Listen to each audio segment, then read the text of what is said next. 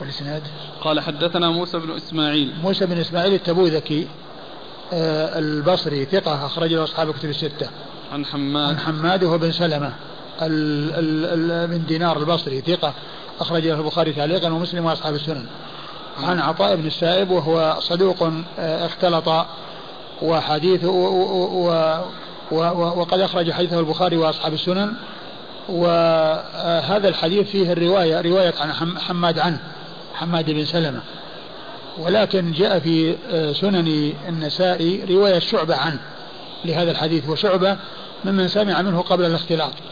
شعبة ممن سمع من حما من من عطاء بن السائب قبل الاختلاط. عن أبيه؟ عن أبيه السائب بن مالك وهو ثقة أخرجه البخاري في الأدب المفرد وأصحاب السنن. وهو ثقة أخرجه البخاري في الأدب المفرد وأصحاب السنن. عن عبد الله, عن عبد الله بن عمرو بن العاص رضي الله تعالى عنهما الصحابي الجليل أحد العبادلة الأربعة من أصحاب النبي عليه الصلاة والسلام وحديثه أخرجه أصحاب الكتب الستة. قال حدثنا مسدد قال حدثنا بشر بن المفضل قال حدثنا الجريري عن حيان بن عمير عن عبد الرحمن بن سمرة رضي الله عنه أنه قال بينما أترمى بأسهم في حياة رسول الله صلى الله عليه وآله وسلم إذ كسفت الشمس فنبذتهن وقلت لأنظرن ما أحدث لرسول الله صلى الله عليه وآله وسلم كسوف الشمس اليوم فانتهيت إليه وهو رافع يديه يسبح ويحمد ويهلل ويدعو حتى حسر عن الشمس فقرأ بسورتين وركع ركعتين. ثم ورد أبو داود حديث حديث جابر بن عبد الرحمن بن سمرة رضي الله عنه الذي فيه أنه كان يترمى بأسهم له وأنها كسفت الشمس فذهب وقال لأنظرن إلى ما يحصل من رسول الله صلى الله عليه وسلم عند حصول هذا الكسوف فجاء ورآه يعني قائما يعني مادا يديه يدعو ويحمد ويكبر. نعم. يسبح ويحمد ويهلل ويدعو. يسبح ويحمد ويهلل ويدعو. حتى حسر عن الشمس. حتى حسر عن الشمس. يعني حتى حسر عن الشمس يعني أنها يعني زال كسوفها فصلى. فقرأ بسورتين وركع ركعتين. فقرأ بسورتين وركع ركعتين. قيل إن معنى هذا يعني هو ظاهر الترجمة يعني مطابقة الترجمة أن أنه صلى ركعتين. لكن آه، يعني قيل إن الحديث لا يدل على أنه صلى ركعتين لأنه لو كان المقصود بصلاة ركعتين لكان صلى ركعتين بعد انتهاء الكسوف. لأنه قال حسرت الشمس. فليس معنى ذلك أنه صلى وابتدأ الصلاة بعد الانحسار ولكنه كان يعني مضى يعني آه، مضت الركعة الأولى وبقيت الركعة الثانية وحصل انحسار الكسوف وهو في الركعة الثانية. فقرأ يعني آه، فقرأ فقرأ بسورتين. فقرأ بسورتين وركع ركعتين يعني معناه ركع بركوعين. وهذا يعني يتفق مع الروايات الأخرى التي فيها أن الكسوف حصل التجلي في الركعة الأخيرة وأن الركعة الواحدة فيها ركوعان. وأيضا يعني آه، يسلم من الإشكال الذي فيه أن الرسول صلى الله عليه وسلم آه، آه، بدأ الصلاة بعدما حصل التجلي. والرسول صلى الله عليه وسلم إنما يعني والتجلي إذا حصل لا يصل لا لا يحصل بعده صلاة. لا يكون هناك صلاة بعد التجلي وإنما الصلاة قبل التجلي. ولكن الناس إذا صلوا ولم تتجلى لا يعيدون الصلاة وإنما يدعون ويستغفرون حتى ينكشف ما بهم.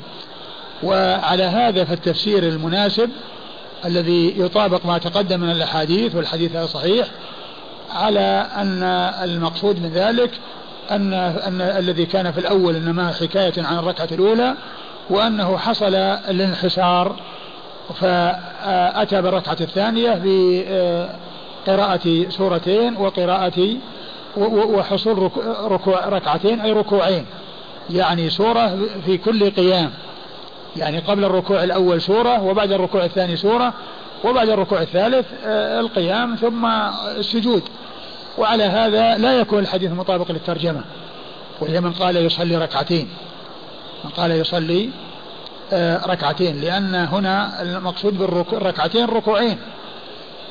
وأن الانحسار حصل في الركعة الثانية التي حصل بعد انحساره الركوعان والسجود القراءتان قراءة السورتين وحصول الركوعين. نعم. قال حدثنا مسدد مسدد بن مسرهد البصري ثقة. أخرج حديث البخاري وأبو داود والترمذي والنسائي. عن بشر بن المفضل. بشر بن المفضل ثقة. أخرجه أصحاب كتب الستة. عن الجريري. عن الجريري هو سعيد بن إياس ثقة. أخرجه أصحاب الكتب الستة. عن حيان بن عمير. عن حيان بن عمير وهو ثقة. أخرج له مسلم وأبو داود والنسائي. ثقة. أخرج له مسلم وأبو داود والنسائي.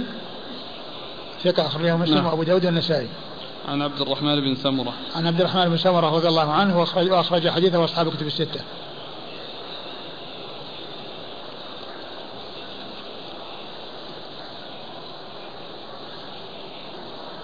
فانتهيت إليه وهو رافع يديه. يعني في الصلاة. يجوز؟ نعم. يعني هذا يدل على الجواز. فين موضعه؟ يعني كأنه وهو قائم. يعني بعد القراءة ولا أثناء القراءة ولا؟ ما أدري لكنه يعني آه، أخبر بأنه هو قائم. يمكن أن يكون يعني في أولها ويمكن أن يكون في آخرها. ما ما الله أعلم ما أدري. قال رحمه الله تعالى باب الصلاة عند الظلمة ونحوها. قال حدثنا محمد بن عمرو بن جبل بن أبي رواد. قال حدثني حرمي حرمي بن عبد بن عمارة عن عبيد الله بن النضر. قال حدثني أبي قال كانت ظلمة على عهد أنس بن مالك رضي الله عنه. قال فأتيت أنسا فقلت يا أبا حمزة هل كان يصيبكم مثل هذا على عهد رسول الله صلى الله عليه وآله وسلم؟ قال معاذ الله إن كانت الريح لتشتد فنبادر المسجد مخافة القيامة. ثم أورد أبو داود باب باب إيش؟ الصلاة عند الظلمة باب الصلاة عند الظلمة. ونحوها. عند الظلمة ونحوها يعني حصول الظلام.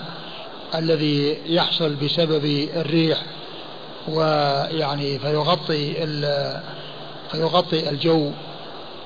فهذا هو المقصود من الترجمة. وأورد أبو داود آه، هذا الأثر عن أنس بن مالك رضي الله عنه. قال حصل حصل إيش؟ كانت ظلمة على عهد أنس. نعم.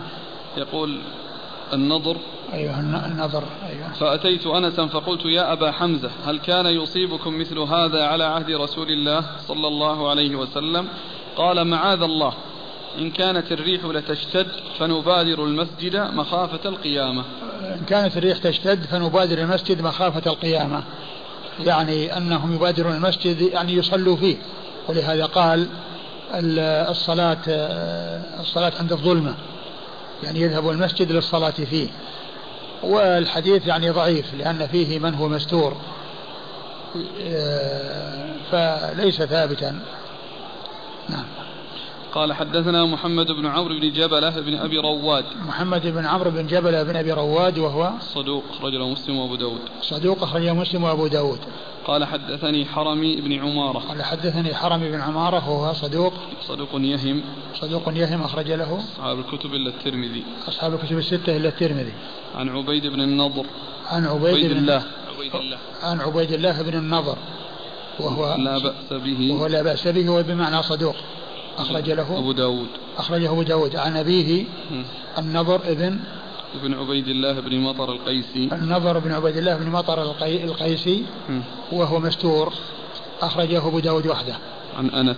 عن أنس بن مالك رضي الله عنه خادم رسول الله صلى الله عليه وسلم وأحد السبعة المعروفين بكثرة الحديث عن النبي صلى الله عليه وسلم. أحسن الله إليك. إذا حصل مثلا لا قدر الله بركان أو زلزال أي حادث يعني من الحوادث المتغيرة؟ هل تشرع له الصلاة مثل الكسوف؟ المشروع أنها يعني يحصل قنوت. يحصل قنوت. يعني الأمور التي تحصل والتي يعني فيها ضرر يعني يحصل قنوت. ويمكن يعني بالنسبة للحديث الذي سيأتي بعد هذا إذا رأيتم آية فاسجدوا. يعني والمقصود بالسجود هو الصلاة.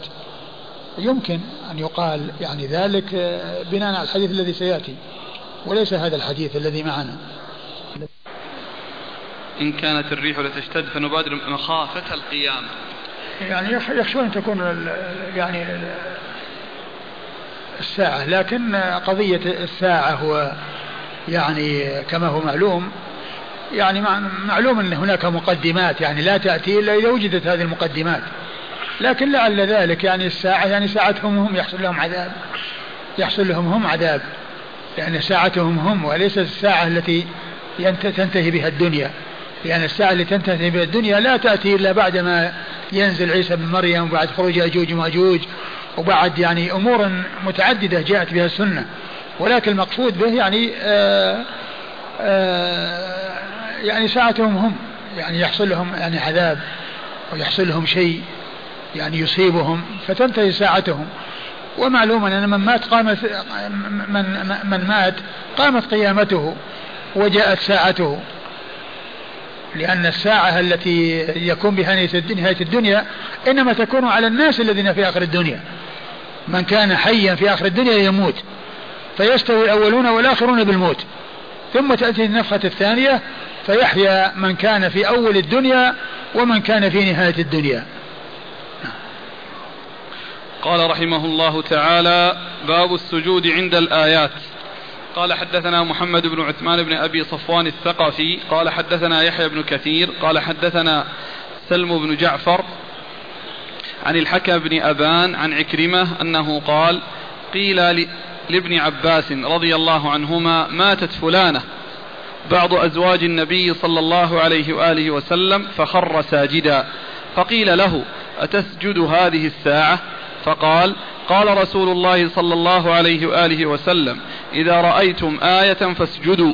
وأي آية أعظم من ذهاب أزواج النبي صلى الله عليه وآله وسلم؟ ثم ورد أبو داود هذه الترجمة وهي السجود عند الآيات. السجود عند الآيات. السجود عند الآيات يعني حصول الآيات. وال يعني ال أورد أبو داود حديث آه، ابن عباس. ابن عباس رضي الله تعالى عنهما أنه قيل له ماتت فلانة يعنون يعني واحدة من أزواج النبي صلى الله عليه وسلم ورضي الله عنهن وأرضاهن فخر ساجدا. فقيل له تسجد في هذه الساعة؟ ولعل ذلك أن كان في ساعة يعني وقت كراهة. أو المقصود بهذه الساعة يعني من حين ما بلغك الخبر يعني بادرت يعني فكأنه قيل يعني إيش ال يعني ال المستند عليه في ذلك. فقال إن النبي صلى الله عليه وسلم قال إذا رأيتم الآيات إذا رأيتم آية نعم. إذا رأيتم آية فاسجدوا. ثم قال وأي آية أعظم من من فقد آه، أزواج رسول الله صلى الله عليه وسلم.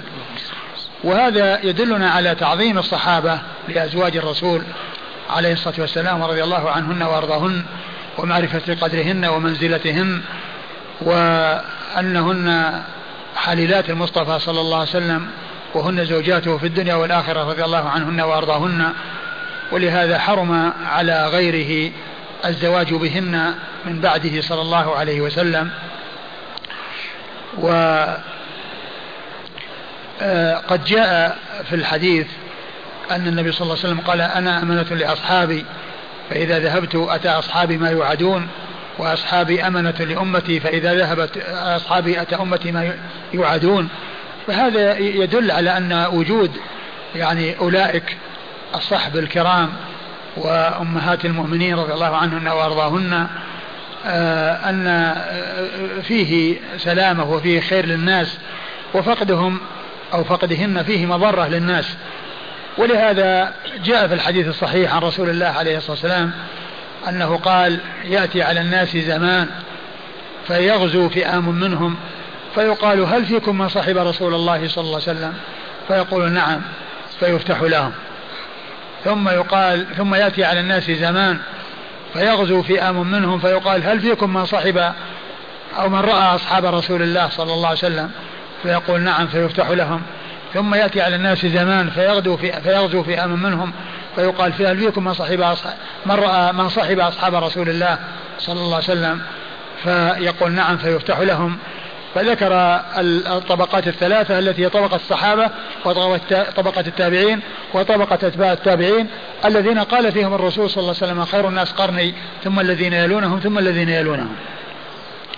وهذا يعني يبين أن فقد يعني آه، آه، أصحاب الرسول صلى الله عليه وسلم ولا سيما زوجاته رضي الله عنهن وأرضاهن أن أنه فقد لمن فيه الخير ووجودهم يعني كان أمنة لهذه الأمة وإذا حصل بعد ذلك حصلت ذهابهم حصلت الفتن وحصلت الشرور وحصلت الأمور التي ليس لها حد. ولهذا قال الرسول صلى الله عليه وسلم فإنه من يعش منكم فسيرى اختلافا كثيرا. فعليكم بسنتي وسنة الخلفاء الراشدين المهديين من بعدي تمسكوا بها وعضوا عليها بالنواجذ. وقوله آه، السجود عند الآيات يحتمل أن يكون مقصود به السجود الذي هو مفرد السجود ويحتمل أن يكون المراد به الصلاة والصلاة يقال لها سجود. إذا رأيتم آية فاسجدوا يعني معنى صلوا. والرسول صلى الله عليه وسلم كان إذا حزبه أمر فزع إلى الصلاة. والله تعالى يقول يا أيها الذين استعينوا بالصبر والصلاة. فالصلاة يعني عند الأمور عند المصائب وعند كذا فيها تسلية وفيها تهوين وفيها تخفيف لوطأة الشيء. والرسول عليه الصلاة والسلام كان يقول لبلال أرحنا بالصلاة وكان إذا فزع حسبه أمر فزع إلى الصلاة فهو من هذا القبيل. يعني إذا إذا رأيتم آية فاسجدوا. فيكون يعني آه، فيما يظهر أنه صلاة. ومنهم من قال إنه سجود فقط. ويعني آه، الذي فعله ابن عباس قال خر ساجدا. خر ساجدا قد يكون المقصود منه آه، السجود فقط وقد يكون منه الصلاة التي منها السجود. والله تعالى أعلم. نعم. قال حدثنا محمد بن عثمان بن أبي صفوان الثقفي. محمد بن عثمان بن أبي صفوان الثقفي هو ثقة. أخرج له. أبو داود والنسائي. أخرجه أبو داود والنسائي. عن يحيى بن كثير. عن يحيى بن كثير العنبري وهو ثقة. نعم. أخرجه أصحاب الكتب. نعم. ثقة أخرجه أصحاب الكتب الستة. عن سلم بن جعفر. عن سلم بن جعفر وهو صدوق. نعم. أخرج له. أبو داود والترمذي. أخرجه أبو داود والترمذي. عن الحكم بن أبان. عن الحكم بن أبان وهو ثقة. أخرج له. صدوق له أوهام. وهو صدوق له أوهام. أخرج حديثه. البخاري في جزء القراءة وأصحاب السنن. البخاري في جزء القراءة وأصحاب السنن. عن عكرمة.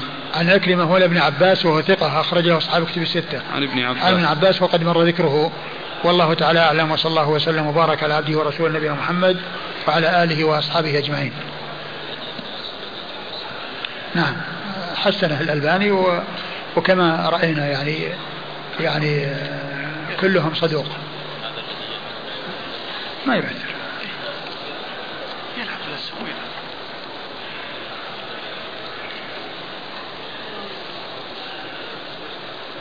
جزاكم الله خيرا وبارك الله فيكم ونفعنا الله بما قلتم. إن من المشاهد الآن كثير من الناس إذا حصل الكسوف أو الخسوف آه، يتمتعون بالنظر إلى ما يحصل للشمس والقمر. فمنهم من يستخدم بعض النظارات التي تقي كما يقولون من بعض أضرار هذا الأمر. وتجد الكثير من الناس ينظر إلى هذه الأشياء دون الصلاة. فما التعليق والله ذلك؟ أم النظر يعني كون الناس ينظرون. يعني إذا ما حصل لهم ضرر ليس هناك مانع يمنع من النظر. يرون الكسوف شلون حصل كيف كان. وقد كان الصحابة يعني يذكرون يعني كيفية الكسوف وأن الشمس يعني حصل لها كذا وأنها صارت يعني كذا. يعني النظر في الشمس إذا ما حصل مضرة على الإنسان يعني في في عينيه لا بأس بذلك. ولكن المشكل كونهم لا يصلون هذا هو الذي يعني ليس بسليم. وأما الصلاة يعني كون الناس يصلون هذا هو السنة وهذا هو المشروع. وكون الناس ينظرون يعني آه، غالبا إن بعض الناس ينظر إلى هذا يعني يشوف كيف الكسوف إيش إيش حصل للشمس هل ذهب آه، يعني آه، كلها أو بعضها هل ذهب كثير منها؟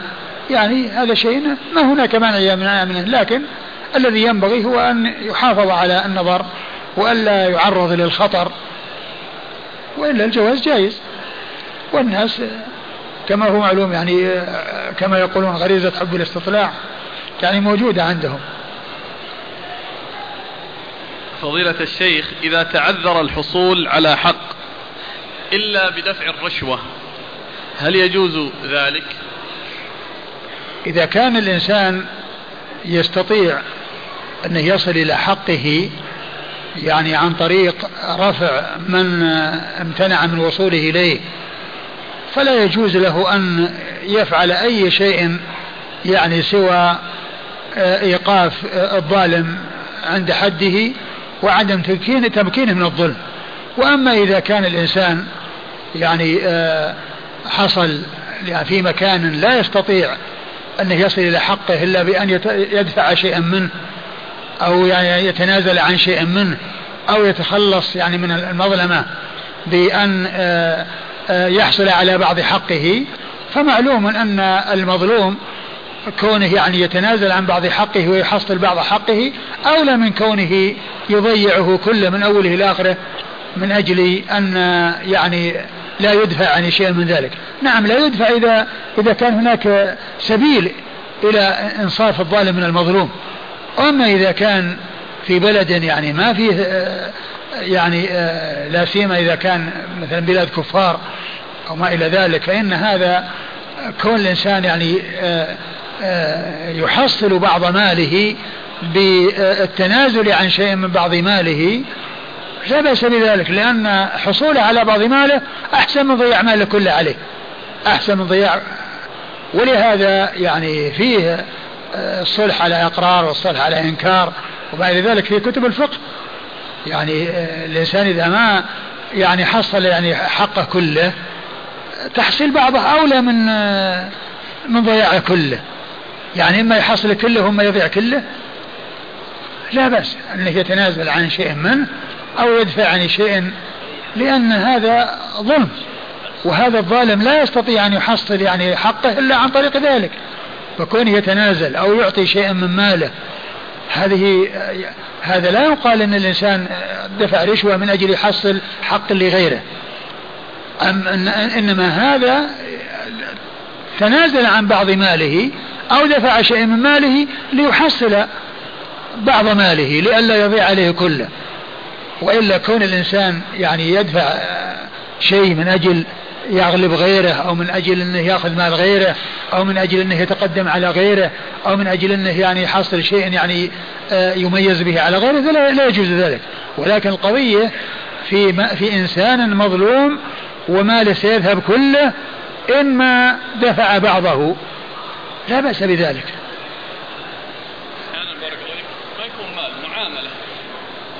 يمشيها الموظف إلا لازم لا الموظف الموظف إذا كان في مكان وفي بلد يعني ينصف لا يجوز له أن يدفع شيء.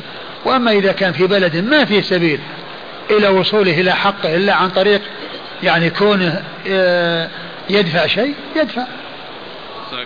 بدل ما يكون يضيع عليه ماله كله يضيع عليه بعضه. يعني هذا مثل اللصوص لو أن لصوصا اخذوا مال إنسان وقال لهم يعني أعطوني إياه ردوا عليه قالوا نبي نعطيك بعضه. يقول لا أعطوني كله ولا ولا خلوه كله. يعني لا أريد ما تعطوني كله وإلا بعضه. يعني يأخذ بعضه. بدل من يكون يضيع عليه كله يأخذ بعضه لأنه حقه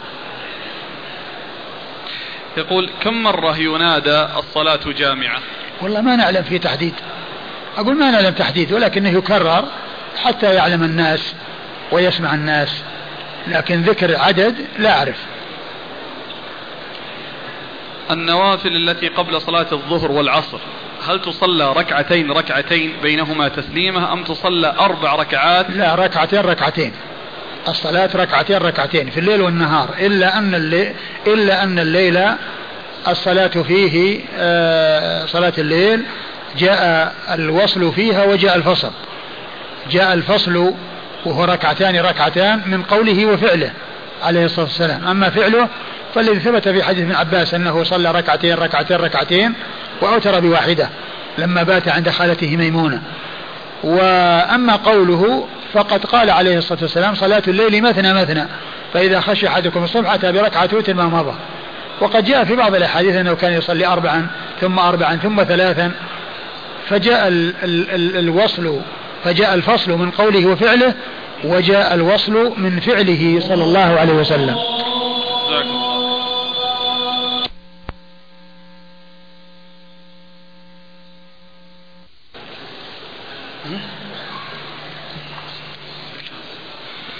بسم الله. يقول السائل هل بعد سجدة التلاوة يوجد سلام؟ ما أعلم ما أعلم شيء يدل على هذا. ما أعلم أن سجدة التلاوة يعني يكون فيها سلام.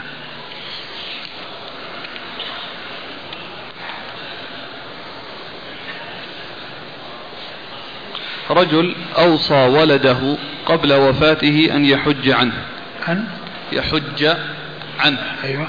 والابن لا يستطيع الحج لا عن نفسه ولا عن أبيه بسبب قوانين الحج المتعلقة بالسن والعمر للحجاج من خارج المملكة. فهل يجوز للابن أن يوكل من يستطيع الحج أن يحج عن أبيه؟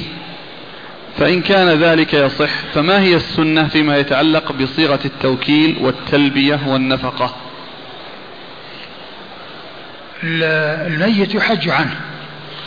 الميت يحج عنه.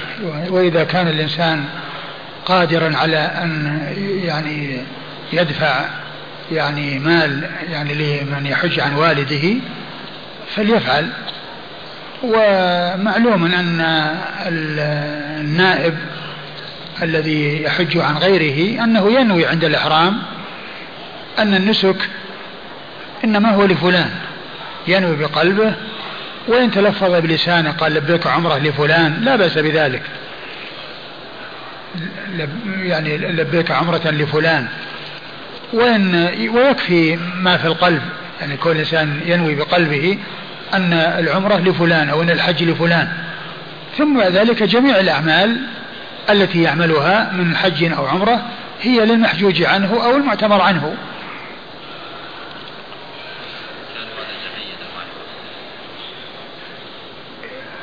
هو كونه يعني أراد أن هو هو يريد ولد أبوه أن يحج أن يحج عنه. وهو ما عند يعني والولد يعني ما يستطيع أن يحج. يعني ما يستطيع أن يحج. يعني وكما في السؤال أنه لا يستطيع أن يحج بنفسه. أليس كذلك؟ نعم. هذا هو. إذا يحجج عن غيره. ما دام أنه عنده قدرة مالية يحجج. يدفع لغيره ممن يحج عنه. ما صحة حديث رجب شهر الله وشعبان شهري ورمضان شهر أمتي. والله ما ما أعلم حديث في هذا. وين هذا الحديث؟ أين يوجد؟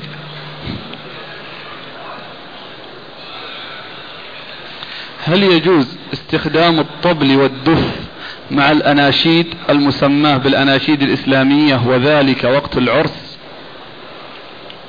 الطبول واستعمال استعمال الطبول يعني لا يصلح وإنما الذي جاء الترخيص فيه الدف الذي هو يعني ليس الطبل.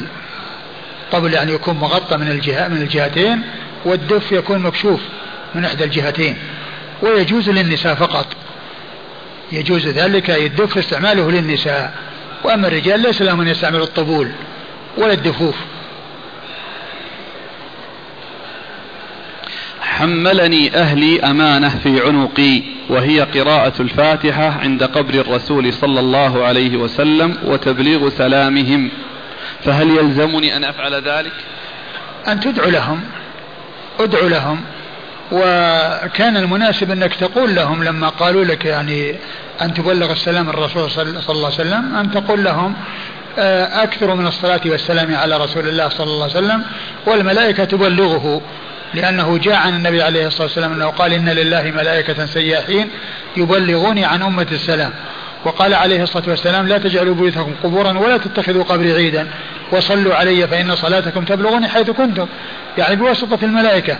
تبلغه حيث كان الناس بواسطة الملائكة. ويمكنك أنك تدعو لهم وإذا رجعت تخبرهم بأن السنة هي هي كذا وكذا. أنكم تكثرون من الصلاة على الرسول صلى الله عليه وسلم والملائكة تبلغه. قراءة الفاتحة لا يقرأ الفاتحة. الفاتحة لا تقرأ. يعني لأحد وإنما يحصل الدعاء هذا هو المشروع الإنسان يدعو لغيره لكن ما يقرأ الفاتحة لغيره أو عن غيره في مكان أو في أي مكان. هل ثبت أن الأنصار استقبلوا الرسول صلى الله عليه وسلم بالأناشيد ومنها قولهم طلع البدر علينا؟ هذا مشهور يعني بس ما أدري عن ثبوته لكن يعني ال ال ال يعني الكلام هذا كانوا يقولونه لكن ما هو ما هو هذا أناشيد وأنهم يعني يأتون بصوت واحد وإنما يأتون بهذا الكلام يعني إذا كان قد صح وإلا هو موجود يعني ذكره يعني بس ما أدري عن عن صحته. يذكر في قصة الإسراء والمعراج أن النبي صلى الله عليه وسلم صلى إماما بالأنبياء في بيت المقدس قبل عروجه إلى السماء ولم تفرض الصلاة بعد. فما هي صفة هذه الصلاة؟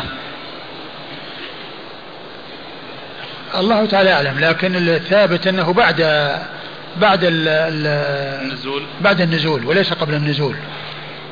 ثابت أنه بعد النزول وليس قبل النزول لأنه قبل ذلك يعني كان يعني يسأل يعني كان يسأل عنهم ويعرف بهم. فلو كان إنه يعني حصل قبل ذلك يعني يصير معناه إن التعرف موجود من قبل التعرف موجود من قبل والتعريف إنما حصل بعد ذلك بعد العروج بعد المعراج فالسؤال إيش هو؟ إيش السؤال؟ صلاة صلاة النبي صلى الله عليه وسلم بالأنبياء قبل العروج. والصلاة لم تفرض إلا بعد ما عرج به نعم أما كيفية الصلاة لا لا لا ندري لا أعلم كيف كانت والرسول صلى الله عليه وسلم كان يتحنث ويتعبد في غار حراء يعني قبل أن يبعث وقبل أن يرسل صلى الله عليه وسلم وكيفية الصلاة التي حصلت أو كذا لا أعرف. والله تعالى أعلم وصلى الله وسلم وبارك على عبده ورسوله نبينا محمد وعلى آله وأصحابه أجمعين. بسم الله الرحمن الرحيم. الحمد لله رب العالمين. والصلاة والسلام على عبد الله ورسوله نبينا محمد وعلى آله وصحبه أجمعين. أما بعد. قال الإمام أبو داود السجستاني رحمه الله تعالى تفريع أبواب صلاة صلاة السفر. قال باب صلاة المسافر. قال حدثنا القعنبي عن مالك عن صالح بن كيسان عن عروة بن الزبير عن عائشة رضي الله عنها أنها قالت فرضت الصلاة ركعتين ركعتين في الحضر والسفر فأقرت صلاة السفر وزيد في صلاة الحضر. بسم الله الرحمن الرحيم. الحمد لله رب العالمين وصلى الله وسلم وبارك على عبده ورسوله نبينا محمد وعلى آله وأصحابه أجمعين. أما بعد يقول الإمام أبو داود السجستاني رحمه الله تعالى تفريع أبواب صلاة السفر. ثم قال باب صلاة المسافر. السفر له أحكام منها ما يتعلق بالصلاة وهو الجمع والقصر ما يتعلق بالصلاة والجمع والقصر ومنها ما يتعلق بالصيام وهو جواز الإفطار. في شهر رمضان ومنها ما يتعلق بالحج مثل اشتراط المحرم للمرأة في سفرها للحج ومنها ما يتعلق بكون الإنسان إذا سافر وكان يعمل أعمالا في حال إقامته ولم يفعلها في السفر فإنه يؤجر عليها كما كان يؤجر عليها في الحضر كما ثبت في ذلك الحديث عن رسول الله صلى الله عليه وسلم وهو قوله عليه الصلاة والسلام إذا مرض العبد أو سافر كتب له ما كان يعمله صحيح مقيم. إذا مرض العبد أو سافر كتب له ما كان يعمله صحيح مقيم. وقد أورد أبو داود رحمه الله تعالى آه، الأبواب المتعلقة بالسفر. في صلاة السفر في كتاب الصلاة وسبق قبل هذه الأبواب ما يتعلق بالاستسقاء والكسوف والعيدين والجمعة وكان الأليق بأن تكون الأبواب المتعلقة بصلاة السفر قبل الجمعة لأن هذه فريضة. وإلا أنها خفف عن المسافر بأن كانت صلاته في الرباعية ركعتين. فكان المناسب أن تقدم على مثل هذه الأبواب التي تتعلق الاستسقاء والكسوف والجمعة. لأنها متعلقة بالأوقات كلها. في اليوم والليلة. في اليوم والليلة. الإنسان المسافر يصلي ركعتين. المسافر يصلي ركعتين في اليوم والليلة حيث يكون مسافرا. وكان الأنسب أن تكون الأبواب المتعلقة هناك. لكنه رحمه الله أوردها هنا. يعني بعد تلك الصلوات التي هي منها ما هو طارئ كالكسوف والاستسقاء ومنها ما هو ليس بطارئ ولكنه لا يأتي في السنة إلا مرتين وهو صلاة العيدين. والجمعة تأتي في الأسبوع مرة وفي صلاة معينة وهي بدل الظهر في حق من صلى جمعة فإذا ذكر هذه الأبواب قبل صلاة الجمعة هو الأنسب وهو الأولى. يقول أبو داود رحمه الله باب صلاة المسافر. باب صلاة المسافر. يعني كيف يصلي؟ والجواب أنه يقصر. ويجمع يقصر الصلاة الرباعية ويجمع بين الظهر والعصر وبين المغرب والعشاء. يجمع بين الظهر والعصر وبين المغرب والعشاء. والذي يقصر هو الرباعية فقط. الذي يقصر هو الرباعية. وأما المغرب والفجر فإنهما لا تقصران لأن الفجر تطال فيها القراءة والمغرب وتر النهار. والمغرب هي وتر النهار. فلا تقصران وقد أجمع العلماء على عدم قصرهما وأنهما على ما هما عليه المغرب ثلاثا والفجر اثنتان والقصر إنما هو للرباعية الظهر والعصر والعشاء. الظهر والعصر والعشاء. أورد أبو داود رحمه الله حديث عائشة رضي الله تعالى عنها وأرضاها أنها قالت فرضت الصلاة ركعتين ركعتين في السفر والحضر فأقرت صلاة السفر وزيد في صلاة الحضر. يعني أنه أول ما فرضت الصلاة وكان ذلك بمكة كانت فرضت ركعتين ركعتين يعني الرباعية. الرباعية فزيد في صلاة الحضر وأقرت صلاة السفر يعني بقيت على ما هي عليه. وبقيت على ما هي عليه. لم يزد فيها شيء. يعني أقرت صلاة السفر وزيد في صلاة الحضر. هذا هو حديث عائشة رضي الله عنها وأرضاها. وعائشة رضي الله عنها إنما تزوجها رسول الله صلى الله عليه وسلم بالمدينة. وكانت سنها صغيرة آه، صغيرة السن. وفرض الصلاة إنما كان بمكة قبل الهجرة بثلاث سنوات لما عرج برسول الله صلى الله عليه وسلم إلى السماء فرضت عليه الصلاة الخمس وصلى في مكة ثلاث سنين ثم هاجر إلى المدينة صلوات الله وسلامه وبركاته عليه. فيكون علمها بذلك إنما كان من النبي صلى الله عليه وسلم بعد أن تزوجها وتكون أخذت ذلك عن رسول الله عليه الصلاة والسلام حيث أخبرها. وإلا فإن آه، ما كان أولا هي كانت صغيرة بمكة ولم تكن عند رسول الله صلى الله عليه وسلم. ولم تكن عند رسول الله صلى الله عليه وسلم. وقد اختلف العلماء في صلاة المسافر فهم متفقون على أنه يقصر. وعلى أن القصر سنة ولكن اختلفوا في الإتمام. فمنهم من قال إنه يتم منهم من قال إن, أن, أن القصر رخصة. فيجوز الإتمام. ومنهم من قال إن القصر عزيمة فلا يجوز الإتمام. منهم من قال إن القصر عزيمة فلا يجوز للمسافر أن يتم. ومنهم من قال إنه رخصة والرخصة للإنسان أن يأتي بالشيء الذي آه، رخص له فيه وله أن يأتي بالأصل الذي لم آه، آه، الذي هو الإتمام. يعني حيث كانت صلاته رباعية فيعني رخص له بأن يتحول من أربع إلى ثنتين فمن أهل العلم من قال بأن القصر عزيمة وليس برخصة وليس للإنسان أن يتم.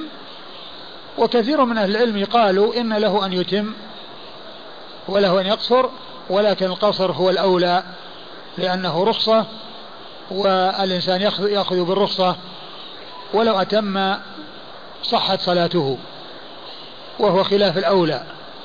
بل الأولى هو القصر ولكن الإتمام جائز.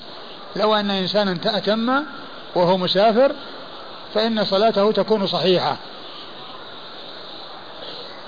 والذي استند عليه في قضية القول بأن القصر عزيمة حديث عائشة هذا الذي أورده أبو داود هنا. والذين قالوا بأن الرخصة بأن القصر رخصة وأنه ليس بعزيمة يستدلون بالحديث الذي سيأتي عن عمر رضي الله عنه أنه قال إن آه، أنها صدقة تصدق الله بها عليكم فاقبلوا صدقته.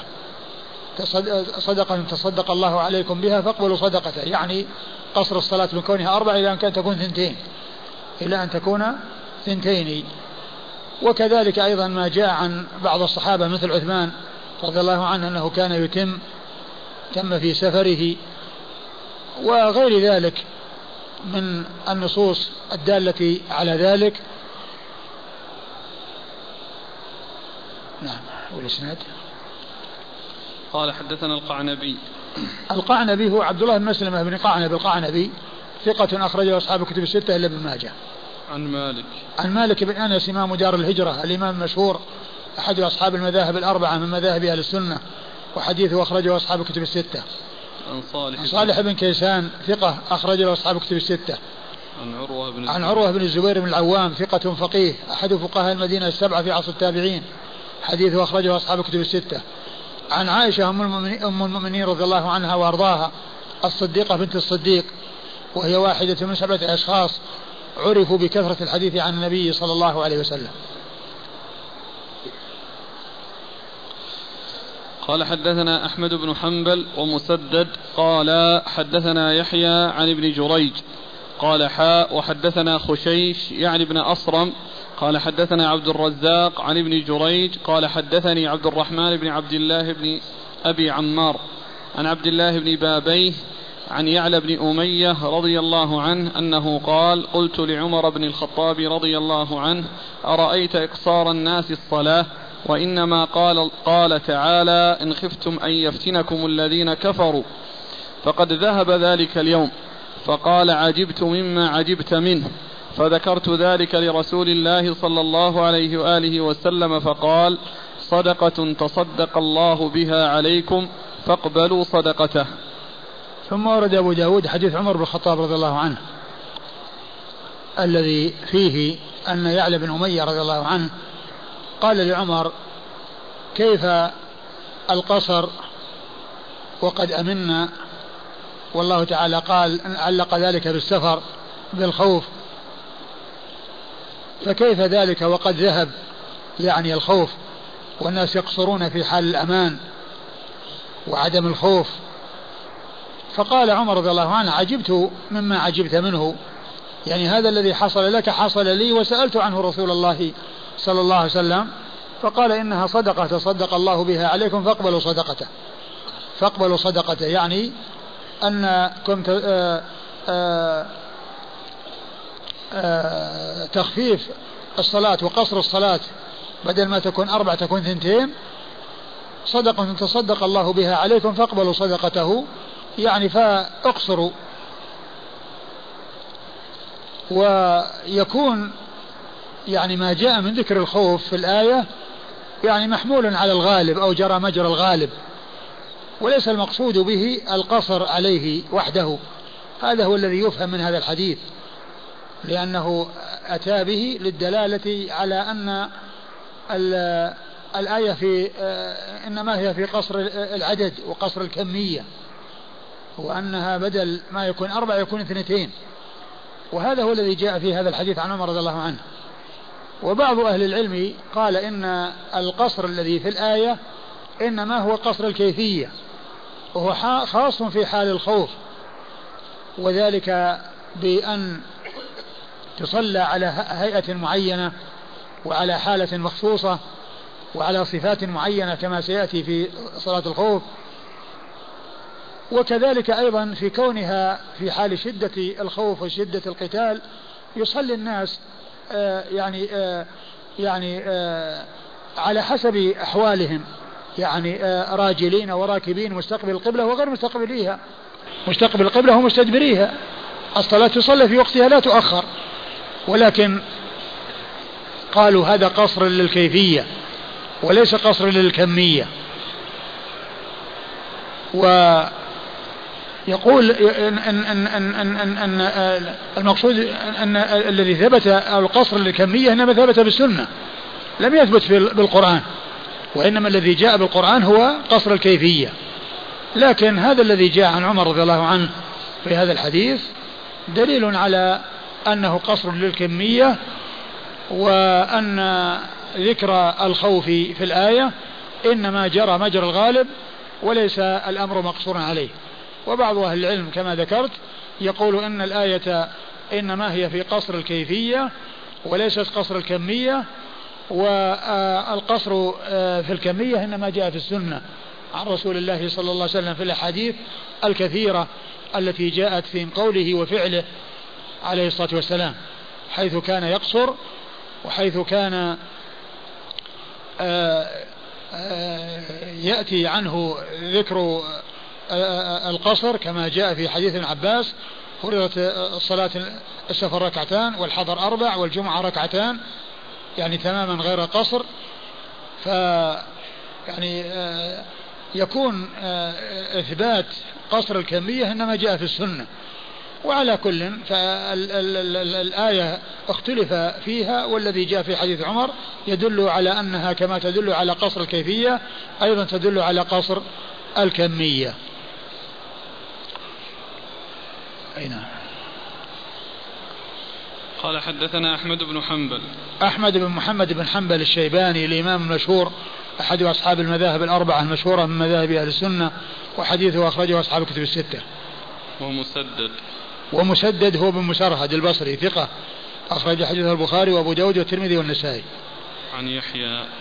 عن يحيى بن سعيد القطان البصري ثقة أخرج له أصحاب الكتب الستة. عن ابن جريج. عن ابن جريج عبد الملك بن عبد العزيز بن جريج المكي ثقة أخرج له أصحاب الكتب الستة. قال حاء وحدثنا خشيش يعني ثم قال حاء وحدثنا خشيش يعني بن أصرم وهو أبو عاصم وهو ثقة أخرج له أبو أبو داود والنسائي. أبو داود والنسائي؟ نعم. أبو داود والنسائي. عن عبد الرزاق. عن عبد الرزاق بن همام الصنعاني اليماني وهو ثقة أخرج له أصحاب الكتب الستة. عن ابن جريج عن عبد الرحمن بن عبد الله بن أبي عمار. عن ابن جريج عن عبد الرحمن بن عبد الله بن أبي عمار وهو ثقة أخرج حديثه مسلم وأصحاب السنن. عن عبد الله بن بابيه. عبد الله بن بابيه ويقال بن باباه وهو ثقة أخرج له مسلم وأصحاب السنن. أخرج له مسلم وأصحاب السنن. عن يعلى بن أمية. عن يعلى بن أمية رضي الله عنه وهو صحابي أخرج حديثه أصحاب الكتب الستة. عن عمر بن الخطاب عن عمر بن الخطاب رضي الله تعالى عنه وأرضاه أمير المؤمنين وثاني الخلفاء الراشدين الهاديين الهادين المهديين صاحب المناقب الجمة والفضائل الكثيرة رضي الله عنه وأرضاه وحديثه عند أصحاب الكتب الستة.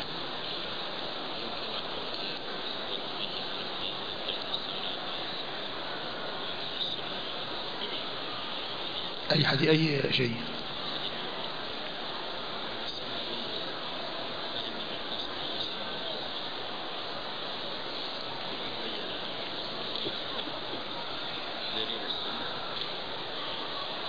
هو لا شك السنة يعني مستقلة ويعني لا يستغنى بالقرآن عن السنة.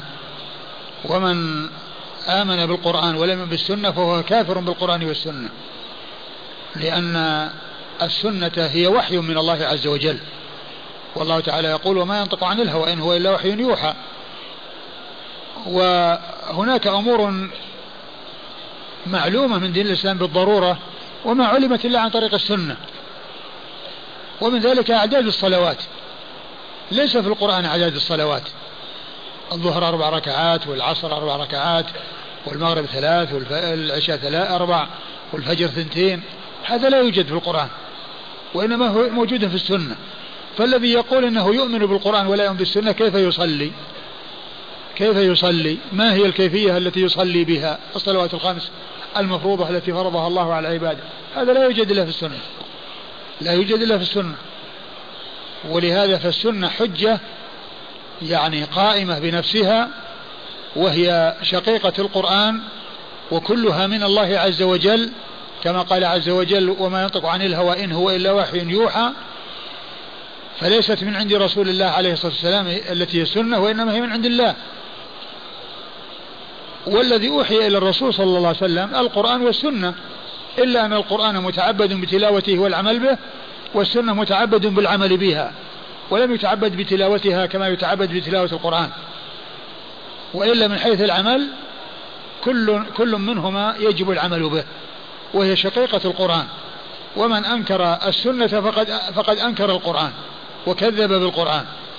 ولا سبيل إلى تنفيذ القرآن إلا عن طريق معرفة السنة. لأن الاستغناء بالقرآن عن السنة يعني يؤدي إلى آه، عدم الاتيان بالأمور الواجبة. الله كيف الإنسان يزكي؟ الزكاة ما عرفت مقاديرها إلا بالسنة. ما عرفت مقاديرها وأنصباؤها ومقدار ما يزكى ما عرف إلا بالسنة. وهكذا الحج وتفاصيله وما إلى ذلك لا يعرف إلا بالسنة. الصلوات لا تعرف آه، كيفية الصلاة إلا عن طريق السنة بل أعداد الركعات لا تعرف إلا بالسنة لا يعني لا تأتي في يعني ليست في القرآن ليست في القرآن. ولكن الصحابي في هذا الحديث يعني فهم أن ال ال ال ال الآية جاء فيها التقييد بالخوف والناس يقصرون مع وجود الأمن يقصرون مع وجود الأمن. فعمر رضي الله عنه سأل الرسول صلى الله عليه وسلم وقال إنها رخصة وقال إنها رخصة. فيعني إذا ال ال ال يعني ال ثبت بالسنة أن آه الناس يقصرون في حال الأمن كما يقصرون في حال الخوف. كما يكون في حال الخوف. والقصر الذي جاء في القرآن محتمل لقصر العدد ولقصر الكيفية. والكيفية واضح القصر فيها بلا إشكال لأن الآية إنما جاءت في الخوف والآية التي بعدها في صفة صلاة الخوف. وأن الخوف تصلى يعني على هيئات معينة خفف الله عز وجل عن الناس في الخوف وكذلك أيضا في حال آه، شدة القتال الناس يصلون ركبانا وراجلين مستقبل القبلة وغير مستقبليها يومئون إيماء ولا يؤخرون الصلوات عن أوقاتها. ولا يؤخرون الصلوات عن أوقاتها. فالسنة يعني كما هو معلوم هي شقيقة القرآن ولا يستغنى بها بالقرآن عنها. ومن أنكر السنة فقد أنكر القرآن وكفر بالقرآن ولا يعتبر مسلما.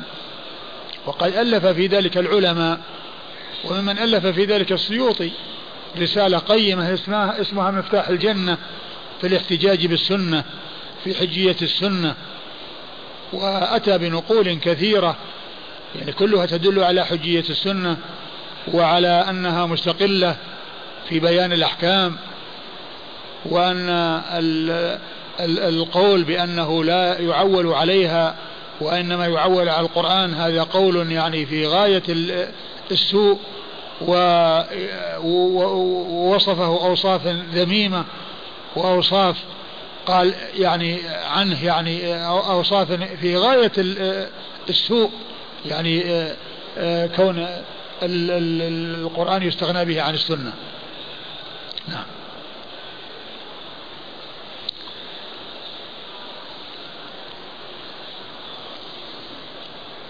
قال حدثنا أحمد بن حنبل قال حدثنا عبد الرزاق ومحمد بن بكر قال أخبرنا ابن جريج قال سمعت عبد الله بن أبي عمار يحدث فذكر نحوه.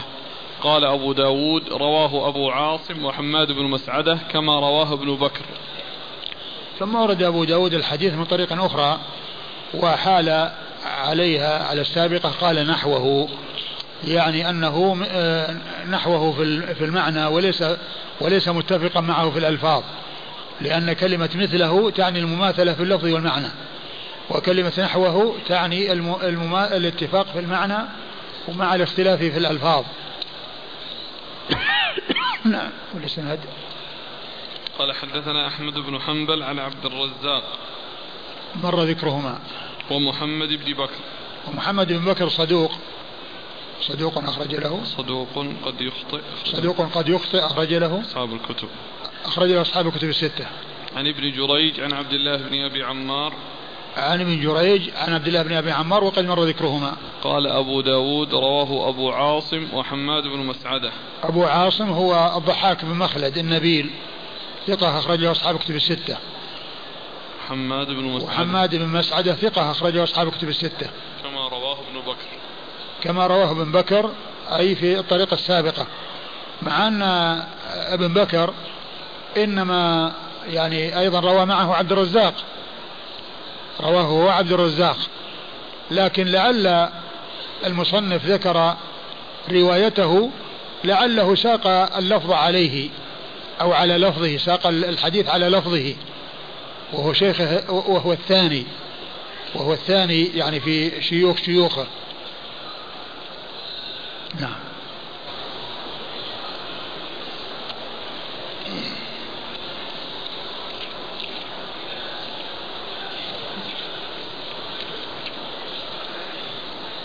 هنا في الإسناد الثاني عبد الله بن أبي عمار. ها؟ آه، في الإسناد الثاني. أيوه. سمعت عبد الله بن أبي عمار. أي نعم. هو نفسه الأول. هذاك الأول عبد الرحمن بن عبد الله بن أبي عم عبد الرحمن؟ عبد الرحمن عبد الرحمن الأول عبد الرحمن إيه. عبد الرحمن بن؟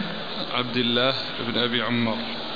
عبد الله بن أبي عمار والثاني؟ قال؟ عبد الله بن أبي عمار. عبد الله بن أبي عمار. هذا حصل ظهر خطأ في النسخة. خطأ يعني في في, في سقوط؟ لا يعني خطأ كذا عنده بدون موجود حيث أن الحافظ في التقريب قال عبد الله بن أبي عمار كذا وقع عنده صوابه عبد الرحمن بن أبي بن عبد الله بن أبي عمار. أي نعم. يعني هو الأول يعني. يعني هو الأول. إيه بس قوله صوابه. إيه صوابه يعني إن الصواب هو عبد الرحمن بن أبي بن عبد الله يعني إن هذا يكون خطأ. ها؟ لا هو عبد الرحمن أيضا هو هو موجود عبد الرحمن ما موجود. عبد الله بن أبي عمرو هنا الموجود إيش ولا الاسناد الثاني ولا الأول؟ الثاني. عبد الله بن أبي عمار. عبد الله بن أبي عمار. يعني ما ذكر آه، عبد الرحمن ما ذكر عبد الرحمن الاسناد الأول عبد الرحمن عبد الرحمن نعم. عبد والثاني ما ذكر عبد الرحمن والحافظ يقول صوابه عبد الرحمن عبد الرحمن بن عبد الله بن أبي عمار. يعني كالإسناد الأول. كالإسناد الأول.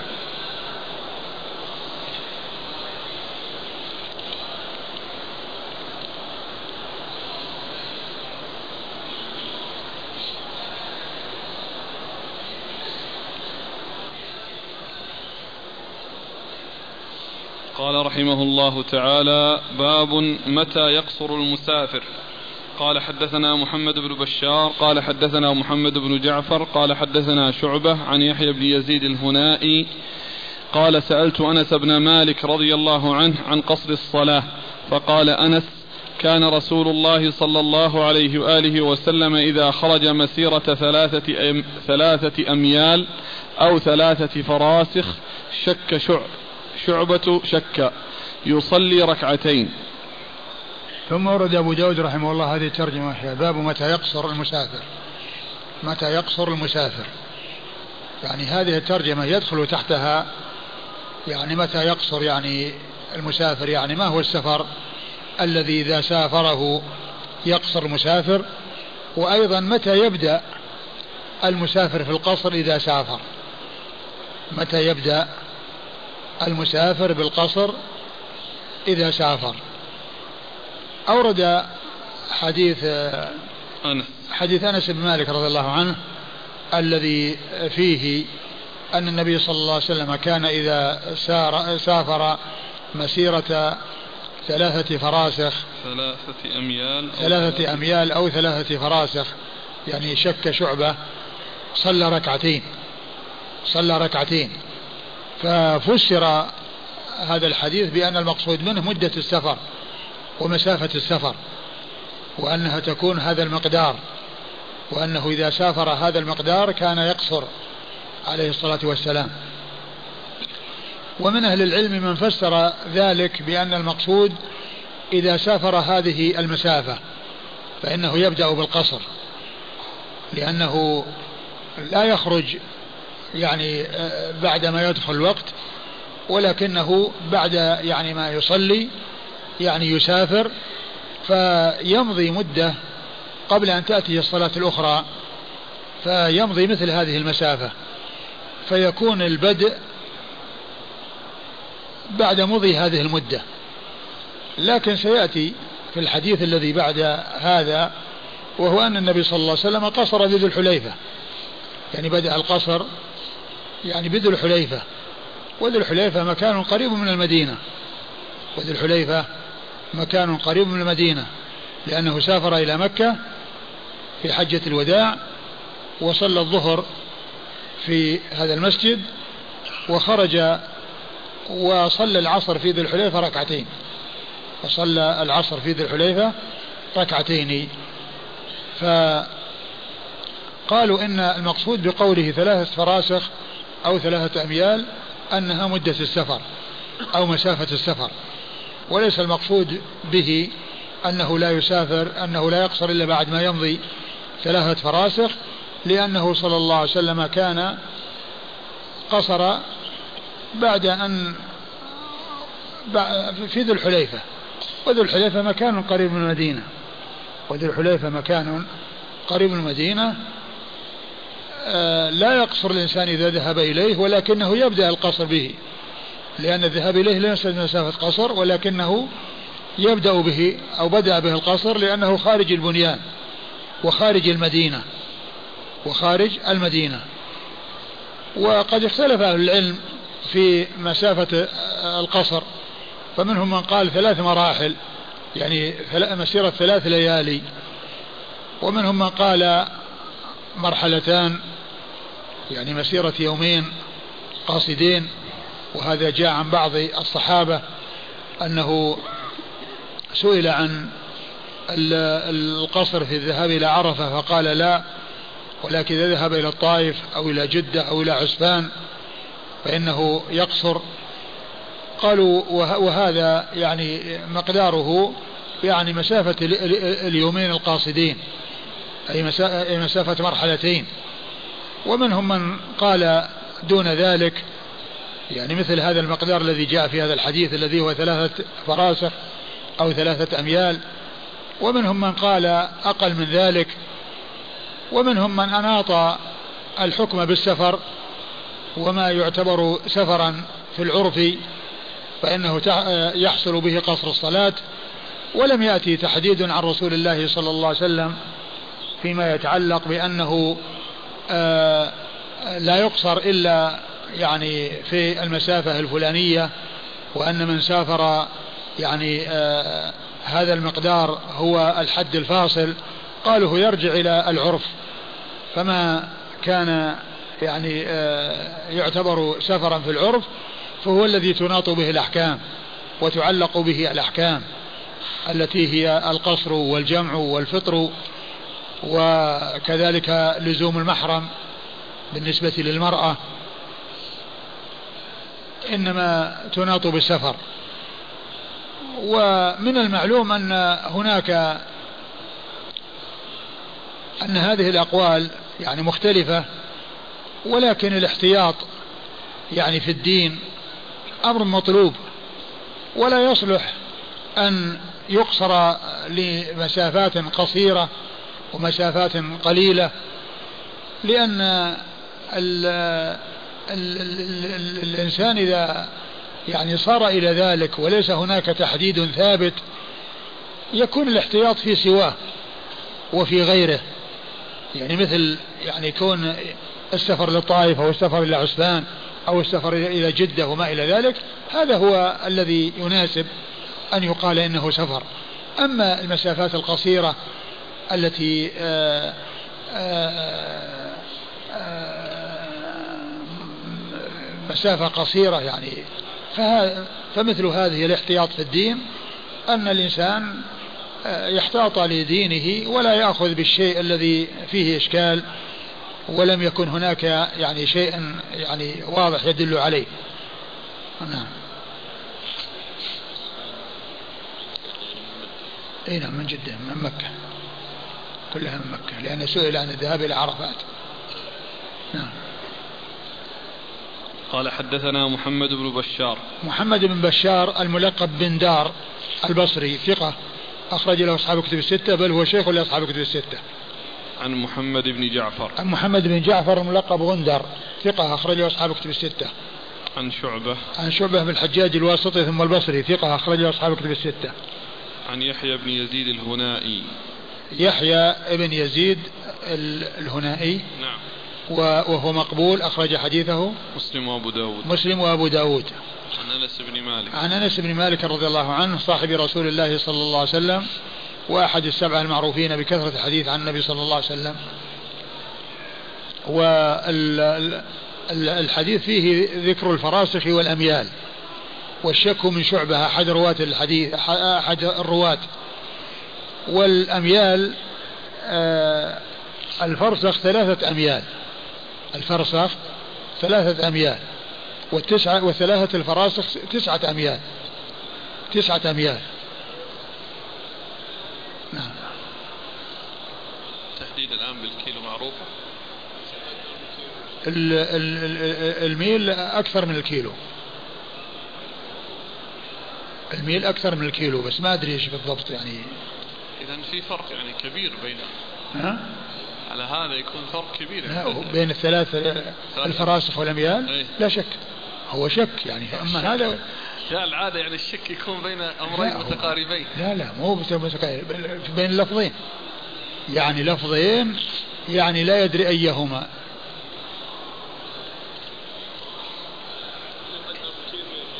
نعم؟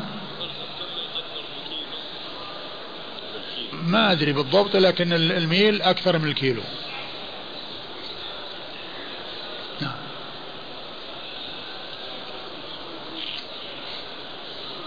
قال حدثنا زهير بن حرب قال حدثنا ابن عيينة عن محمد بن المنكدر وإبراهيم بن ميسرة.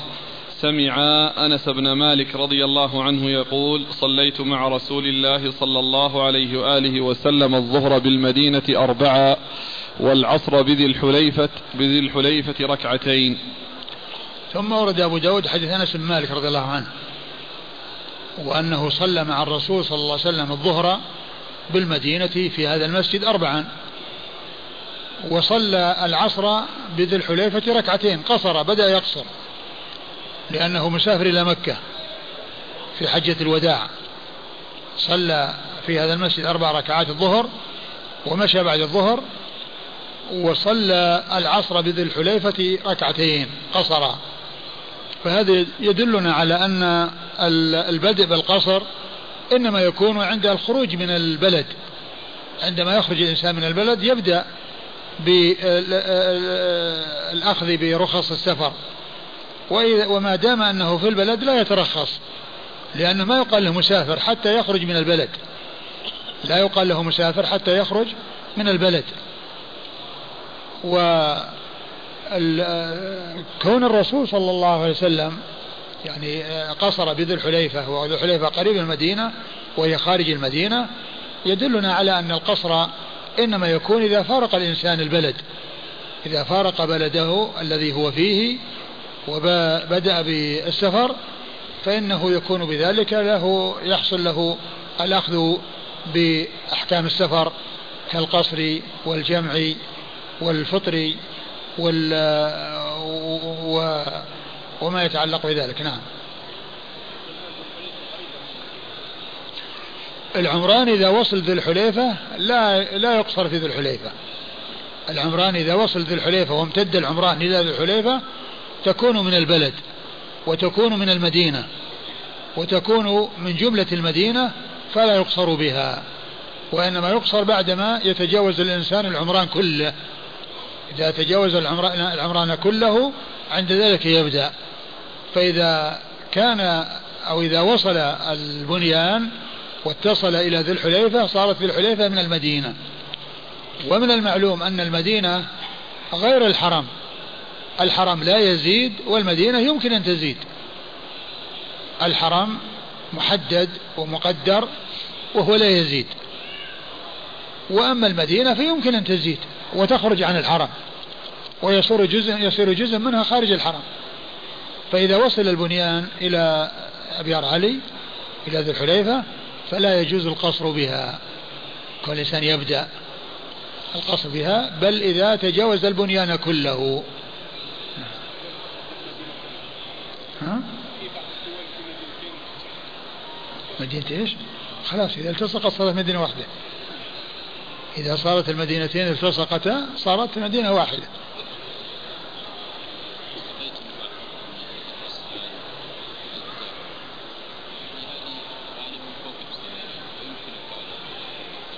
نعم يمكن يقول في حدود في حدود الثمانين. في حدود الثمانين تقريبا أو قريب من الثمانين. هذا هو اليومين القاصدين. نعم تقريبا.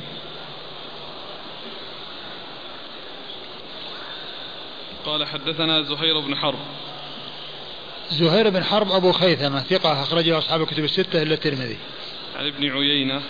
ابن عيينة سفيان بن عيينة المكي ثقة أخرجه أصحاب الكتب الستة. عن محمد بن المنكدر. عن محمد بن المنكدر ثقة أخرجه أصحاب الكتب الستة. وإبراهيم بن ميسرة. وإبراهيم بن ميسرة ثقة أخرج له. أصحاب الكتب. ثقة أخرجه أصحاب الكتب الستة. عن أنس. عن أنس رضي الله عنه وقد مر ذكره. بالنسبة الآن المطارات هل يبدأ القصر في المطار؟ المطار الآن في مطار المدينة خارج المدينة وليس في المدينة لأن البنيان ما وصل إليه. البنيان ما وصل إليه. وإذا كان السفر محقق ولا إشكال فيه يمكن الإنسان يقصر. لكن المشكلة أن السفر في الطائرة يمكن أنه يعني يحصل يعني عدم يعني ذهاب الطائرة وكل إنسان يرجع. يعني لأن السفر ما يكون محققا مثل كون الإنسان يعني ساير بدابته أو بسيارته لأن هذا أمر يرجع إليه. وأما الطائرة فهذا أمر يرجع إلى غيره. فالقصر يعني يجوز. أقول ما دام الإنسان يعني يعني آه، خارج البلد والمطار خارج البلد لا بأس والمطار الآن خارج المدينة البنيان ما وصل إليه. إذا أراد المسافر السفر ودخل وقت الظهر وهو في المدينة فهل له أن أن ينوي الجمع التأخير؟ نعم له ذلك. أقول له ذلك.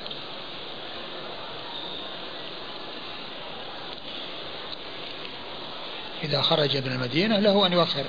لا هو أذن الظهر وهو في المدينة. لا له أن يخرج. له أن يخرج يعني بعد الأذان ولكن يعني الجمع يمكن أن يجمع إذا إذا إذا, إذا فارق البلد. نعم؟ لا إذا إذا في السفر يصلي ركعتين. ولو أذن ما يضر. أقول ولو أذن لأن لأن الإنسان سافر بعد الأذان. وجد منه السفر بعد الأذان. فهو يعني ليس من شرط السفر أن يكون قبل الأذان وأنه لا تجري الأحكام إلا إذا كان قبل الأذان. بل الإنسان إذا وجد منه السفر ولو كان بعض الأذان تجري عليه أحكام أحكام السفر. قال رحمه الله تعالى باب الأذان في السفر. قال حدثنا ابن وهب عن عمرو بن الحارث أن أبا عشانة المعافري حدثه عن عقبة بن عامر رضي الله عنه أنه قال سمعت رسول الله صلى الله عليه وآله وسلم يقول يعجب ربكم من راعي غنم في رأس شظية في رأس شظية بجبل يؤذن بالصلاة ويصلي. فيقول الله عز وجل انظروا إلى عبدي هذا يؤذن ويقيم الصلاة يخاف مني قد غفرت لعبدي وأدخلته الجنة. ثم ورد أبو داود رحمه الله هذه الترجمة وهي الأذان في السفر. الأذان في السفر كما يكون في الحضر والإنسان المسافر يؤذن سواء كانوا جماعة ولو كان واحدا. وذلك أنه إذا أذن يحصل بأذانه ذكر الله ويحصل بأذانه آه، كونه يعني لا يسمعه شيء إلا شهد له. وكذلك أيضا يمكن أنه يعني يسمعه أحد من الناس يعني ما ما درى عنه. فإذا سمع الأذان عرف دخول الوقت بهذا الأذان. ويمكن أن أيضا يعني يعني يأتي إليه ويصلي معه. كل ذلك من من من فوائد آه، حصول الأذان في السفر. آه، فالمسافر يؤذن ويقيم. المسافر يؤذن ويقيم وسواء كانوا جماعة أو كان واحدا. والحديث وقد أورد أبو داود حديث من الصحابي عقبة بن عامر. حديث عقبة بن عامر رضي الله تعالى عنه. الذي هو خاء الذي يدل على أذان الفرد وأذان الشخص إذا كان وحده في السفر فإنه يؤذن ويصلي. وقد أورد أبو داود حديث عقبة بن عامر رضي الله عنه. قال يعجب؟ نعم يعجب ربكم من راعي غنم في رأس شظية بجبل. يعجب ربكم من راعي غنم في رأس شظية في بجبل. في في جبل شظية قطعة من الجبل أو جزء من الجبل أو ناحية من الجبل. أيوه. يؤذن بالصلاة ويصلي. يؤذن بالصلاة ويصلي يعني يؤذن ويصلي. يعني يحصل منه الأذان ويحصل منه الإقامة ويحصل منه الصلاة. يعني يحصل منه ذلك. نعم. فيقول الله عز وجل انظروا إلى عبدي هذا يؤذن ويقيم الصلاة يخاف مني. قد قد غفرت لعبدي وأدخلته الجنة. فيقول الله عز وجل انظروا لعبدي يقيم الصلاة يؤذن ويؤذن نعم يؤذن ويقيم الصلاة. يؤذن ويقيم الصلاة يخاف مني. قد غفرت له وأدخلته الجنة. فهذا يدلنا على فضل فضل هذه الأعمال في السفر. الصلاة لا بد منها والأذان كذلك يعني يشرع للإنسان المسافر ولو كان وحده. وهذا الأجر آه، مرتب على على على مجموع هذه الأمور. وكون الإنسان يصلي يخاف الله عز وجل يؤذن ويقيم الصلاة يخاف الله عز وجل فالله تعالى يغفر له ذنوبه ويدخله الجنة جزاء على عمله هذا الذي عمل عمله ذلك العمل الصالح الذي عمله. وفي الحديث إثبات صفة العجب لله عز وجل. وقد جاء ذلك في القرآن في إحدى القراءتين. بل عجبت ويسخرون بل عجبت ويسخرون. لأنه على قراءة بل عجبت تكون من آيات الصفات. وعلى قراءة بل عجبت ليست من آيات الصفات. فالعجب صفة ثابتة لله عز وجل في القرآن على إحدى القراءات المتواترة وكذلك أيضا في سنة رسول الله صلى الله عليه وسلم في أحاديث عديدة من هذا الحديث عن رسول الله صلوات الله وسلامه وبركاته عليه. نعم. والإسناد؟ قال حدثنا هارون بن معروف. هارون بن معروف ثقة أخرج له. البخاري ومسلم وأبو داود. البخاري ومسلم وأبو داود. عن ابن وهب. عن ابن وهب عبد الله بن وهب المصري ثقة أخرجه أصحاب الكتب الستة. عن عمرو بن الحارث. عن عمرو بن الحارث المصري ثقة أخرج له أصحاب الكتب الستة. عن أبي عشانة المعافري. عن أبي عشانة المعافري وهو حي بن يؤمن المصري ثقة حي بن يؤمن حي بن يؤمن ثقة أخرج له؟ البخاري في الأدب المفرد وأبو داود والنسائي وابن ماجه. أخرجه البخاري في الأدب المفرد وأبو داود والنسائي وابن ماجه. عن عقبة بن عامر. عن عقبة بن عامر رضي الله عنه صاحب رسول الله صلى الله عليه وسلم وحديثه أخرجه أصحاب كتب الستة. قال رحمه الله تعالى باب المسافر يصلي وهو يشك في الوقت. قال حدثنا مسدد قال حدثنا أبو معاوية عن المسحاج بن موسى قال قلت لأنس بن مالك رضي الله عنه حدثنا ما سمعت من رسول الله صلى الله عليه وآله وسلم. قال كنا إذا كنا مع رسول الله صلى الله عليه وآله وسلم في السفر فقلنا زالت الشمس أو لم تزل صلى الظهر ثم ارتحل. ثم ورد أبو داود هذه ترجمة باب المسافر. آه يصلي وهو يشك في الوقت. باب المسافر يصلي وهو يشك في الوقت. باب المسافر يصلي وهو يشك في الوقت. من المعلوم أن الصلاة لابد أن تكون في وقتها. لا تصلى قبل وقتها ولا تؤخر عن وقتها.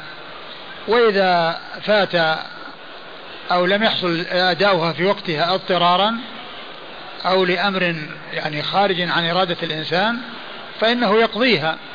إذا كما قال عليه الصلاة والسلام إذا نام أحدكم عن صلاة ونسيها فليصليها إذا ذكرها لا كفارة لها إلا ذلك. وعلى هذا فالصلوات إنما تكون في أوقاتها ولا يجوز تقديمها عن وقتها ولا يجوز تأخيرها عن وقتها إلا لضرورة بأن يكون الإنسان يعني آه، ناسي أو نائم. وأما كونه يتعمد فلا يجوز الإنسان يؤخر الصلاة عن وقتها. ولا يجوز الإنسان يصلي وهو شاك في الوقت هل دخل ولا ما دخل. والحديث الذي أورده أبو أبو داود هو حديث حديث أنس بن مالك رضي الله عنه إنما حصل الشك منهم وليس من رسول الله صلى الله عليه وسلم. الرسول صلى الله عليه وسلم هو إمامهم والذي يصلي بهم وهو إنما صلى في الوقت. ولكنهم كانوا يعني يعني يظنون أن الوقت ما دخل ولكنه قد دخل. فشك المأموم لا يؤثر لأن الإمام هو المسؤول عن الوقت وهو الذي آه، يعني يؤدي الصلاة في الوقت ويحصل منه أداء الصلاة في الوقت فحصول الشك لا يؤثر. ويمكن أن يكون يعني هذا الشك احتمال يعني معناه المبادرة إلى دخول في دخول الوقت. المبادرة بعد دخول الوقت.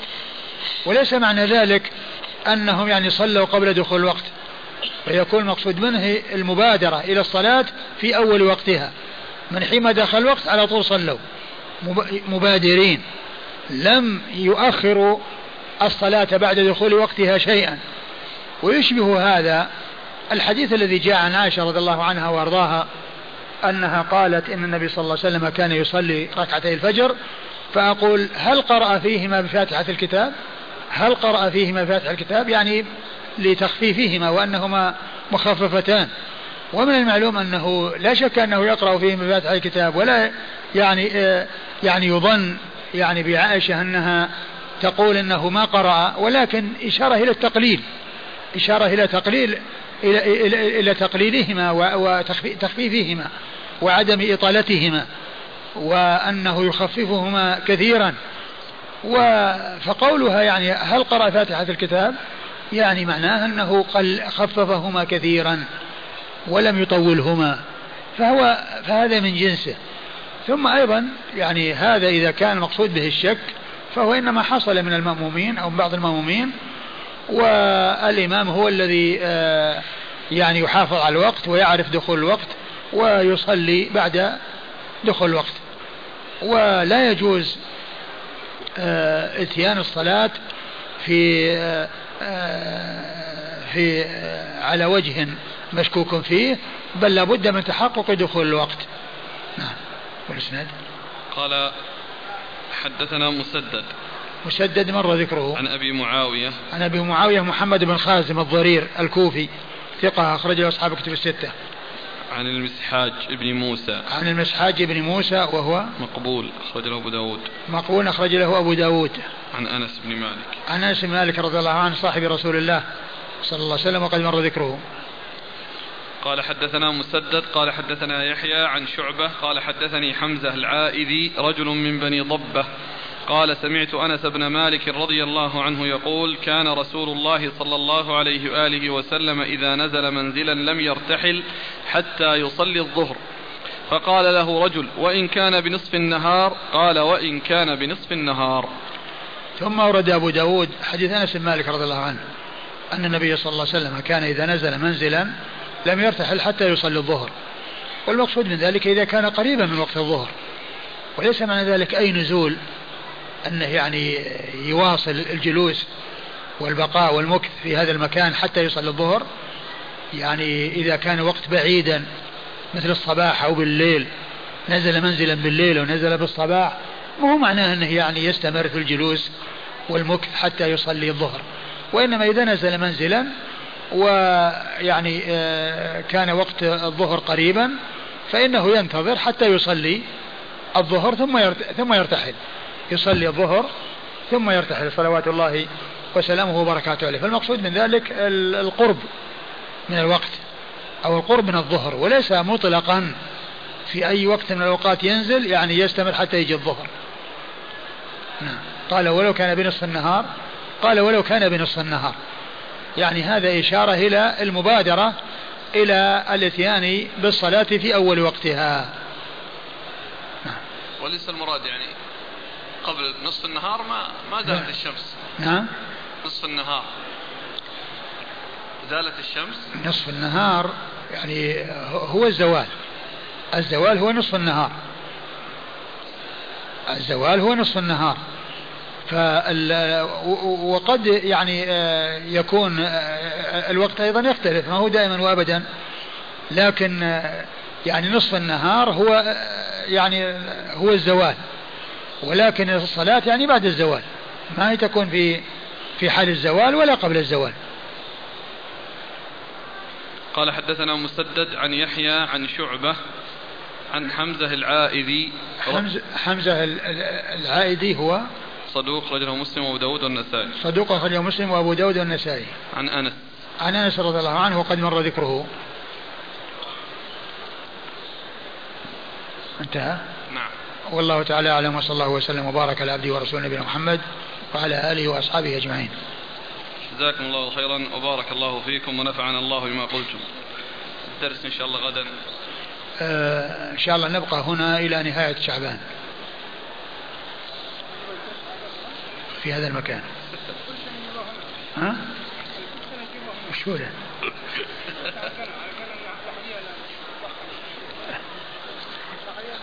على كل الكرسي يبقى في مكانه وهذا الكرسي هناك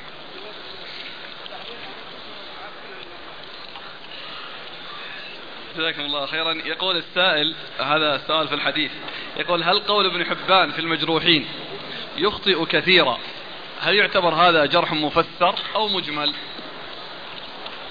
يخطئ كثيرا هذا جرح مفسر. كيف يكون مجمل؟ مفسر. يسأل عن هل هناك كتب تعين أو تعنى بذكر الجرح المفسر؟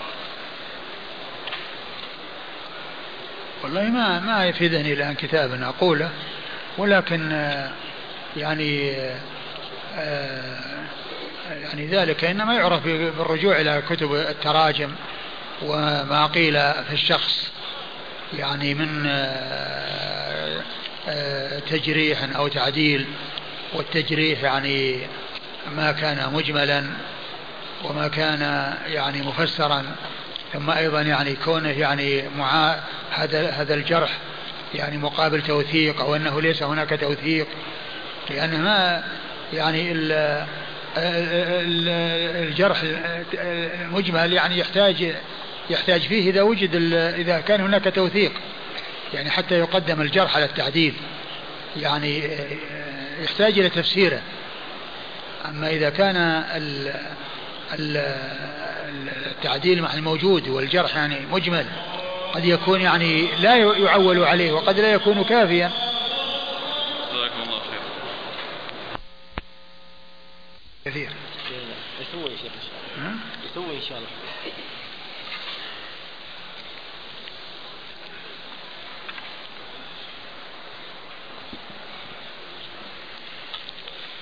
بسم الله. يقول السائل شخص مريض يغسل الكلى يضطر للجلوس لغسيل الكلى مدة طويلة بحيث يخرج وقت الصلاة. فماذا يفعل؟ بحيث يخرج وقت الصلاة؟ هكذا كتب نعم. يصلي على حسب حاله. يصلي على حسب حاله لا يؤخر الصلاة عن وقتها.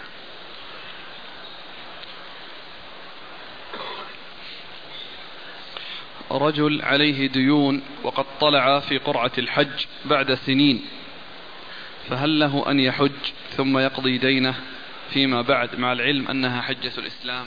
يستأذن الدائنين ويحج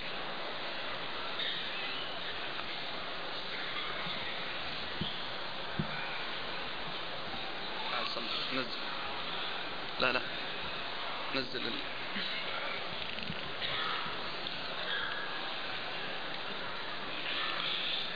يقول ما حكم سفر المرأة لوحدها بدون محرم في الطائرة خاصة إذا كانت مدة السفر بسيطة مثل أن تكون ساعتين؟ سفر المرأة بدون محرم لا يجوز لا في طائرة ولا في سيارة ولا في باخرة ولا بأي وسيلة نقل. لأن الرسول صلى الله عليه وسلم نهى عن قال لا يحل لامرأة تؤمن بالله واليوم الآخر أن تسافر إلا مع ذي محرم. لا يحل لامرأة تؤمن بالله واليوم الآخر أن تسافر إلا مع ذي محرم. حتى سفر الحج ليس لها أن تسافر إلا إذا وجد المحرم. ولا تكون قادرة على الحج إلا إذا وجد المحرم. ولو كانت عندها القدرة المالية وليس عندها المحرم ليس لها أن تسافر. لقوله عليه الصلاة والسلام لا يحل لامرأة تؤمن بالله واليوم الآخر أن تسافر إلا مع ذي محرم. ولو كان السفر في الطائرة ولو كانت مدة السفر يعني يعني ما هو ساعة ساعتين أو كذا لو كانت أقل من ذلك. لو كانت فترة وجيزة. كل الشيء الذي قال للسفر إذا قطعته الطائرة يعني في فترة وجيزة هو يقال له سفر ولا يخرج عن كونه سفرا.